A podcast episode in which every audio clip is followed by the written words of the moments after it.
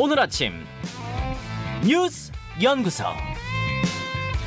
오늘 아침 뉴스의 맥을 짚어드리는 시간 뉴스 연구소. 오늘도 두 분의 연구위원 함께합니다. CBS 조태임 기자, 뉴스톱 김준일 수석 에디터. 어서 오십시오. 안녕하세요. 예, 첫 뉴스 어디로 갈까요? 이태원 참사 첫 청문회. 예, 어제 이태원 참사와 관련된 첫 청문회가 열렸어요. 네, 어제 청문회를 한마디로 정리하면은 국민의힘은 용산 서장 책임, 더불어민주당은 이제 경찰이 마약 수사 등에 집중했다는 점을 부각하면서 윤희근 경찰청장이나 김강호 서울청장 책임에 무게를 두는 모습이었는데요. 예, 예. 이제 발언 하나하나 살펴보면 참사 당일 윤희근 경찰청장이 음주를 했다는 사실을 인정을 했습니다. 네. 그동안 음주 의혹이 제기되긴 했는데 명확하게 공식적인 자리에서 음주 사실을 인정한 건 이번이 처음입니다. 그러니까 캠핑장에서 음주했다 네. 그 부분인 거죠? 네, 맞습니다. 예, 예. 그런데 이제 대답이 논란을 사고 있어요. 조홍천 의원이 당일 음주를 했느냐 이렇게 묻자 윤 청장은 주말 저녁이면 저도 음주할 수 있다. 그런 것까지 밝혀야 하나 이번 참사를 계기로 주말을 포함해 사생활에 대해 재정립해야겠 다 고 다짐했다 이렇게 답했는데요. 예. 이게 휴일에 음주한 사실 자체는 위법이라고 보기 어렵지만 뭐 당일 각종 집회가 예고돼 있던 상황이고 또 헬로윈 축제 많은 인파 몰릴 것으로 예상된 상황에서 예, 경찰 최고 책임자가 너무 안이했던 거 아닌가 이런 지적이 나옵니다. 음. 그리고 아까 말씀하신 충북 제천 캠핑과 관련해서도 네. 이제 지방으로 출타한 사실을 경찰 내부 시스템에 입력하지 않은 부분도 지적이 됐습니다. 어. 윤 청장 이에 대해서 경찰청장의 관할은 전국이고 휴일이기 때문에 입력할 필요가 없다고 답 했습니다. 결과적으로 이때 음주 취침에 들면서 11시 30분, 50분 이제 상황 담당 간의 참사 발생 보고를 놓쳤고 그렇죠. 자정시나 0시 14분에야 이제 사실을 인지하게 됐잖아요. 네, 그리고 청장의 말대로 음주 자체, 주말에 음주 자체가 위법은 아니에요. 캠핑장 간 것도 위법 아니에요. 문제는 술에 취해서 비상 연락을 못 받았다는 게 문제 아니겠습니까? 네, 맞습니다. 예, 그 부분이 분명히 문제가 있는 건지, 것인데, 그, 기동대 요청 놓고도 지금 진실 공방 벌어지고 있죠. 네, 이제 이임재 서장 줄곧 사전에 이제 기동대를 요청했다는 입장이고요. 어제 청문회에서도 경비 기동대를 요청했다. 네. 서울청 이를 묵살했다는 점을 강조를 했고요. 반면 이제 바로 김강호 서울청장 반박을 했는데 용산서에서는 교통 기동대 한 개 제대만 요청했다. 이렇게 반박을 했습니다. 서로 책임 떠넘기기를 했고요. 음. 그이 사건 수사하고 있는 특수보는 현재 이전 서장이 기동대 요청 사실 없다고 결론 낸 것으로 좀 전해지고 있습니다. 음. 예, 또 당시 이태원 참사 당일 초반 현장에 경찰이 두, 두 명뿐이 라는 이제 증언도 어제 나왔는데요. 네. 당시 현장에 가장 먼저 도착한 유해진 소, 용산 소방서 현장 현장 대응당 팀원은 참사 당일 소방에 소방이 28차례에 걸쳐 지원을 요청한 이유를 묻는 질문에 네. 현장에 도착했을 때 경찰을 두 명 정도 봤다. 현장 통제는 한참 동안 이뤄지지 않았다고 답했습니다. 그러니까 음. 현장 통제가 이뤄지지 않다 보니 구조 활동도 안 되고 구조한 사람들을 놓을 장소조차 이제 마련되지 않았다는 겁니다. 그렇죠. 김준일 대표. 예. 어제 어떻게 보셨어요? 일단 뭐 조태임 기자가 얘기 를 했듯이 좀 진영 간 약간 대립 구도가 이제 뭐 다시 재현이 됐어요. 네. 그런 부분이 있고 또 하나는 어제 이제 부른 게 경찰하고 소방이었거든요. 음. 그래서 이제 경찰과 경찰 아니면 경찰과 소방 간의 책임 떠넘기기 아니면은 이제 뭐 진상 규명 뭐 이런 것들이 진실 공방이 좀 계속됐는데 예를 들면 이런 거가 있었습니다. 어, 어, 소방에서는 경찰에 협조 요, 저, 요청을 한 게 10시 18분이라고 얘기를 했어요. 소방에서는. 예, 소방에서는. 네. 근데 경찰에서는 본인들이 받은 게 10시 59분이다. 너무 차이가 나네요. 40분이 차이가 나요. 그러니까 이게. 어. 그러니까 이거는 둘 중에 하나는 그런 거짓말을 한 거잖아요. 그러네요. 사실상 용해인 의원은 이제 경찰이 거짓말을 하고 있다라고 보고 있고 이제 소방 쪽에 어떤 데이터들을 들고 이제 경찰 쪽을 추궁을 했는데 사실 이게 지금 처음 나온 게 아니거든요. 그 전에 이제 이런 주장들이 서로 엇갈리고 있다라는 게 나왔는데 음. 사실 청문회까지 오기 전에 이런 부분들이 정리가 돼야 되는데 논쟁으로 지금 여기서 이어진 게 좀 아쉽, 아쉽다라는 거고 아까 전에 얘기했듯이 어, 이임재 전 용산서장도 서울청에 나흘 전에 참사 전에 했다라는 요청, 기동대 요청했다라는 네, 네. 주장도 11월 달에 나온 얘기거든요. 음. 근데 이게 또 다시 재현 반복되고 이게 어, 좀 해명, 그러니까 뭐가 이게 좀 어, 음. 상황이 정리가 되는 게 아니라 그 논쟁이 계속 좀 반복된 것 자체가 조금 갑갑, 갑갑하다. 이거 상황 보면서 예, 예. 이런 느낌을 좀 지울 수가 없었습니다. 아까 전에 이제 윤희근 경찰청장의 음. 어떤 태도 뭐 이런 것들이 어떻게 보면 이제 기후 음. 뭐 이런 걸로 볼 수가 있는 거죠. 그러니까 처음에는 굉장히 머리를 바짝 좀 낮추는 이런 자세였는데 네. 요즘에 기후라는 것이 결국은 어, 윗선들에 대해서 책임을 안 묻는 기후 그리고 이상민 장관에 대해서도 정치적 책임에 대한 음. 뭐 경지를 안 하는 거 이런 것들이 오니까 저런 발언들이 조금 더 당당하게 이런 식으로 아. 아니 그럼 술 먹는 것까지 밝혀야 되냐 이런 식으로 나오는 거 아니냐 이런 해석이 이렇게 될 수밖에 없는 거예요. 그러니까 그래요. 그래서 정권에 대한 조금 좀 뭐 문제가 있다. 정치적으로 아무도 책임도 안 지려고 한다라는 그런 여론들은 아무래도 가시기가 좀 힘들 것 같아요.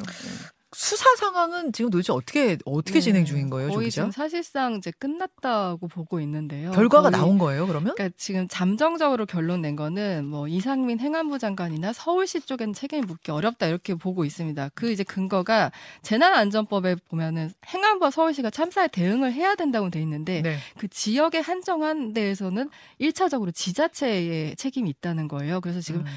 그 수- 특수본 입장은 법적으로는 사실 지금 책임을 묻기 어렵다 이런 입장입니다. 그러면은 검찰에 송치된 건 용산 경찰서장, 용산 구청장, 네. 용산구 안전재난 과장. 네, 그러니까 일선 거예요? 책임자들은 좀 한정돼 있어서 또 꼬리 자르기 비판도 나오고 있습니다.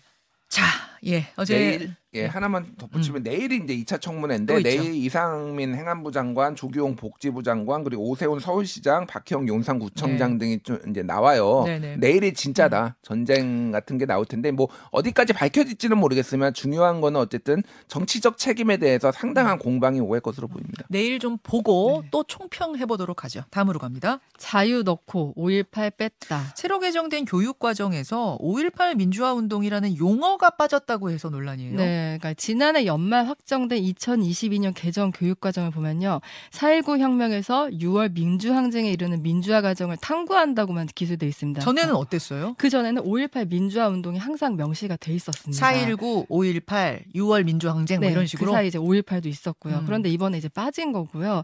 그렇다 보니까 뭐 더불어민주당, 정의당 정치권뿐 아니라 5.18 관련 단체, 광주, 전남 지역 등에서 이제 비판이 쏟아졌어요. 그래서 이제 교육부는 어제 바로 해명을 내놨습니다. 어떤 해명입니까? 그러니까 학습 기준을 간소화하는 과정. 이거를 이제 교육부에서는 대강화라고 하더라고요. 대강화를 하는 건 교수의 교수권, 또 학습 학생의 학습 자유권. 그러니까 추상적인 가이드라인만 정해지고 상세적인 내부는 이제 교사가 하라는 건데요. 그래서 이, 이번에 이제 구체적 역사적 사건 진술은 최소화했다는 겁니다. 그리고 이제 초안에서부터 5.18이 빠져 있었다는데 초안을 정한 거는 전 정권에서 내놨다 이런 말을 덧붙였습니다. 음. 그러니까 이거는 정치적 의도가 없었다 이런 입장인데요. 이주호 장관이 논란이 일자 네. 이 교과서 집필 과정에 반드시 5.18 민주화 운동이 반영될 수 있도록 하겠다 이렇게 밝혔습니다. 지금 그러니까 교과서에서 빠진 건 아니고 교육 과정을 뭐 언급하는 것에서 네. 빠졌다 이런 네, 거죠. 일종의 지침을 지침에서. 교육 과정에서 이제 빠졌다는 거고요. 근데 지금 이 같은 진화에도 논란이 있는 거는 아까 말한 대강화라는 게좀 네. 교육 과정을 추상화했다는 거잖아요. 네. 근데 여기에 보수 진영이 주장해온 자유민주주의나 유교 남침을 이제 들어갔습니다. 그러니까 만약 대강화 차원에서 본다면은 민주주의라는 표현이 들어가야지 자유민주주의라고 표현이 그러면 좀 구체적인 서술인 거잖아요. 음. 그래서 이, 부, 이, 이 부분 때문에 좀 대비된다. 그래서 진보 진영에서 강조하는 4.3이나 5.18 민주화운동이 의도적으로 빠진 게 아니냐 이런 지적이 나오고 있습니다. 김준일 에디터. 예. 음. 일단 음 아까 전에 앞에서도 제가 기후 분위기 뭐 이런 기류, 거 분위기, 기류 분위기 기후. 예, 예. 정권이 바뀌면은 누가 꼭 지시하지 않아도 알아서 그러니까 뭐 코드를 맞춘다 뭐 음. 이런 것들이 있는 거예요. 그러니까 이게 지금 뭐 교육부나 대통령실 죄송합니다. 대통령실에서는 우리가 개입한 거 아니다라고 아예 뭐 발표도 했고 네. 교육부도 이거는 대강화라는 게 큰 항목들 중심으로 이제 이런 것들을 기술한다라는 얘기니까 음. 네. 디테일한 것들은 빠질 수도 있다 뭐 이런 건데 그러니까 뭐 그런 거죠 왜 이런 것만 딱딱딱 빠지느냐 4.3 빼, 5.18 네. 빼 이렇게 하진 않았을 텐데 네. 그러니까 알아서 아래서 코드를 맞춘 게 아니냐는 이제 추정이신 거예요. 그런 것들이 이제 뭐 비일비재하게 비- 벌어진다라는 거죠. 그래서 지금 뭐 자유민주주의 뭐 그것도 문재인 정부 때는 논란이 됐죠. 왜 자유를 빼느냐. 근데 네. 이제 민주주의에는 사회민주주의도 있고 자유민주주의 있고 민주주의의 다양한 형태가 있으니까 또 뺀다라고 해서 논란이 됐는데 이런 것들이 이제 알아서 음. 사실은 쭉쭉쭉 움직인다라고 볼 수 있고 사실은 이제 5.18 같은 경우 에는 윤석열 대통령이 광주에 상당히 공을 들였잖아요. 후보 그럼요. 시절에는. 그럼요. 그래서 방문도 여러 번 하고 의원들이 그랬는데 다 가고 이랬잖아요. 근데 지금 전체적으로 보면은 뭐 5.18을 뭐 등한시한다, 폄훼한다기보다는 네. 보수층 쪽에 훨씬 더 결집을 하고 그쪽에 공을 들이고 있는 모습들이 보이니까 이게 자연스럽게 지금 이런 식으로 조금 이게 음. 진영화되는 게 아니냐라는 건데 이런 것들을 5.18 같은 경우에는 어, 전 세계가 주목하는 한국 민주주의의 성과인데 이거를 아무리 대강화를 예. 해도 뺄 게 따로 있죠. 그러니까요. 이거를 이런 식으로 하는 게 맞냐 이런 지적이 나올 수밖에 없는 것 같습니다. 그 저희가요 어, 내일 교육부 장관 만납니다. 인터뷰합니다. 그래서 이 질문도 좀 해보겠습니다. 다음으로 가죠. 기로에선 9.19 군사 합의. 최근 무- 북한의 무인기 도발과 관련된 얘기죠. 네, 그러니까 윤석열 대통령이 북한의 무인기 도발에 대응하기 위해 만일 또다시 북한이 우리 영토를 침범하면 9.19 군사 합의의 효력 정지를 검토하라고 이제 지시를 했습니다. 파기나 무효는 일단 아니고요. 언제부터 언제까지 효력을 정지한다 이런 건데요. 음. 최근 북한의 무력 시위가 계속되면서 이제 9.19 군사 합의를 재검토해야 한다는 주장 은 계속 제기됐었는데 윤 대통령이 이를 언급한 거는 대선 후보 이후로는 처음입니다. 그러면 쉽게 말해서 한 번 더 이런 식으로 도발하면 군사합의 깨면 우리가 먼저 효력 정지시키겠다 이런 네, 거죠. 네, 맞습니다. 일종의 예. 좀 선언적 경고라고 볼 수 있는데요. 9.19 남북 군사합의는 지난 2018년 문재인 대통령 당시 이제 남북 군사 당국이 서로에 대한 적대 행위를 멈추기로 한 조치인데요.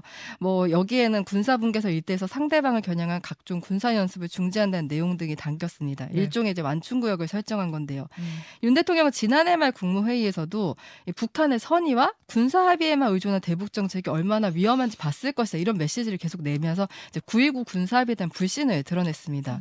음. 그래서 이제 효력 정지라는 게 사실상 이제 폐기 수순 아니냐 네. 이런 얘기도 나옵니다. 음.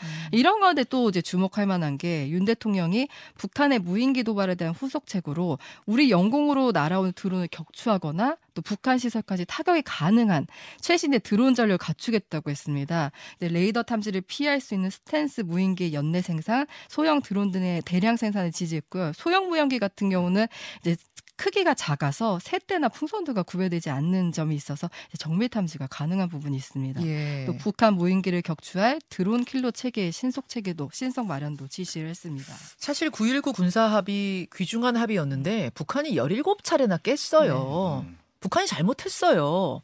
근데 그렇다 하더라도 우리가 먼저 효력 정지를 하는 게 전략적으로 봤을 때 이제 유리한가? 요건 또 판단해 볼 문제인 것 같긴 해요. 그렇죠. 그러니까 이제 9.19 군사 합의가 역대 다른 정부가 맺었던 그 군사 합의랑 다른 게 이게 실질적으로 실효적인 내용이 있었다라는 거예요. 예. 그래서 적대 행위를 안 하는 것들 이런 것들이 서로 이제 약속이 지켜지다가 소위 말해서 하노이 no deal 이후로 네. 북한이 그때 뭐 유해 공동 발굴 음. 화살머리 고지 때 유해 공동 발굴을 이제 빠지면서 그때부터 이제 뭐 징후가 시작이 됐죠. 예, 예. 근데 그 17번이라고 말씀하셨잖아요. 예. 근데 지난해 10월 이후 세 달 동안 15번입니다. 음. 지금 그러니까 총 17번 예, 중에 총 17번 15번이 몰려 있군요. 거의 다 이제 몰려 있는 거예요. 그러니까 음. 이게 그래서 이제 좀 음, 윤석열 정부에 대한 불만들 뭐 이런 것도 이제 있는 것인데 네. 이제 중요한 건 그거예요. 이거를 어 이제 파기를 함으로써 얻는 이득이 뭐냐? 그 음. 어찌 됐든 이거가 있음으로 해서 또 북한이 이거를 어겼다라고 하고 북한도 이거에 대해서 좀 자유롭지 않기 때문에 어기더라도 조금 이제 제한적으로 움직이는 그런 효과는 있는 거예요. 그러니까. 아, 그러니까 득실을 좀 따져야 된다 그 말씀이신 예, 거죠. 그렇죠. 근데 이거가 득실. 이제 깨버리면 우리도 그러면 깨고 앞으로 그러면 뭐 북진을 하겠다라는 건지 뭐 이게 가슴은 시원할 수 있는데 이게 예. 정말로 그 국익에 도움이 되는 건지를 조금 이제 봐야 될 필요는 있는 거고 여기에 이제 강경기류는 아까 앵커가 말씀하셨다시피 드론이 뚫린 거 예. 그것도 용산 근처까지 뚫린 거 뭐 이런 것들이 조금 크게 작용한 것 같습니다. 자, 이 이야기 잠시 후에 월간 하태경, 하태경 의원과 함께 더 나눠보도록 하죠. 두 분간 인사드리겠습니다. 고맙습니다. 감사합니다. 김현정의 뉴스쇼는 시청자 여러분의 참여를 기다립니다. 구독과 좋아요, 댓글 잊지 않으셨죠? 알림 설정을 해두시면 평일 아침 7시 20분 실시간 라이브도 참여하실 수 있습니다.